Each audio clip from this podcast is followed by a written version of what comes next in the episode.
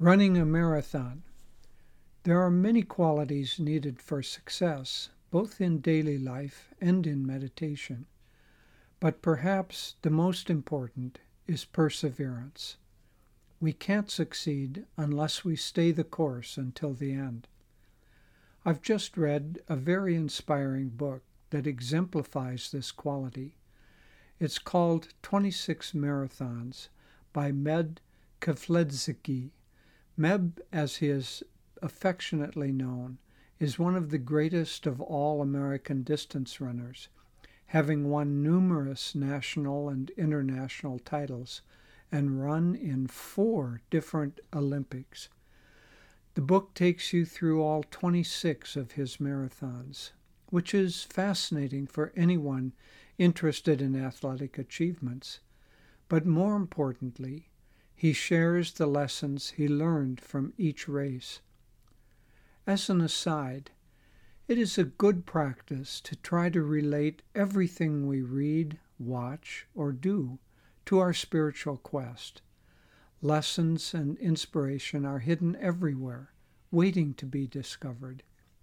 Even seemingly mundane things have a link to inner states. For example, both Yogananda and Swami Kriyananda collected opals. I know that Swamiji found them to be among the most beautiful of all jewels because of their ever changing colors. But more important than their outward beauty was that they reminded him of the light seen in the spiritual eye during deep meditation.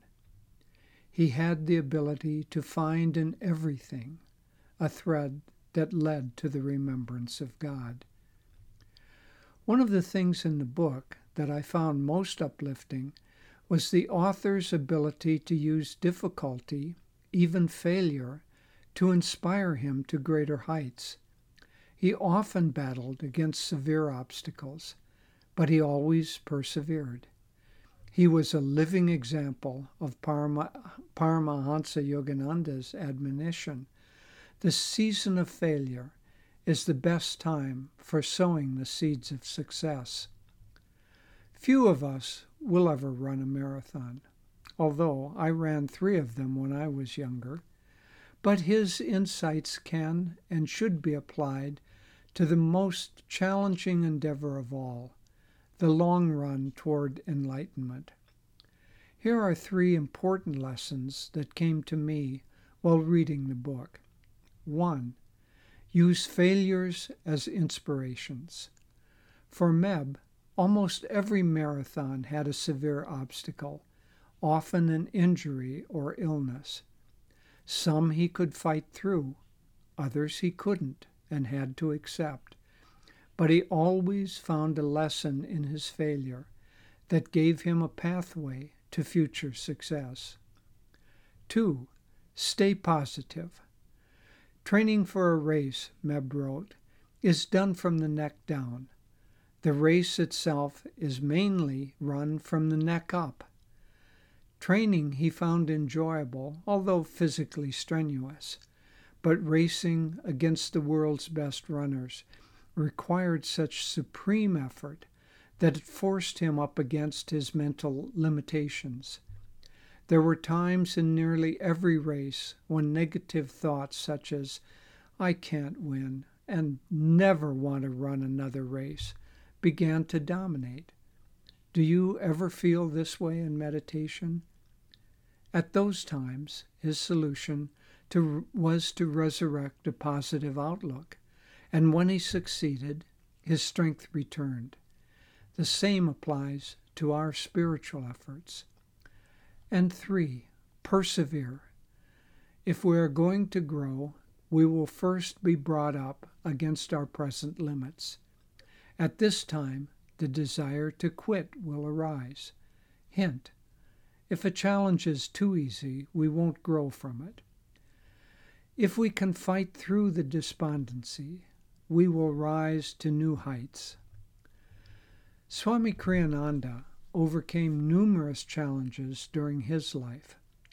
I was with him one Sunday afternoon in early 1968 when he called together a small group of a dozen or so people to see if they would be interested in joining him in the adventure of starting the first Ananda community.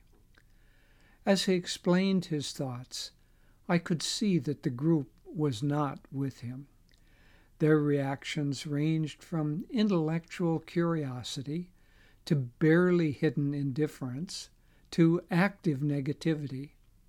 I was the only one in the room who was truly inspired.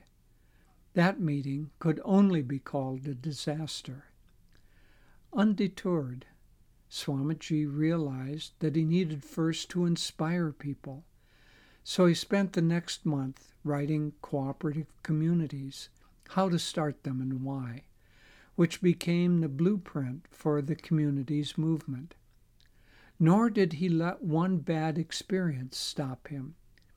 He persisted through countless tests while building the Ananda communities until today they are a global example of a new way of life.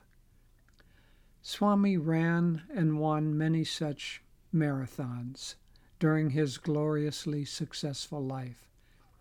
We too can cross the finish line to self realization if we follow these simple principles with perseverance. Nayaswami Jyotish.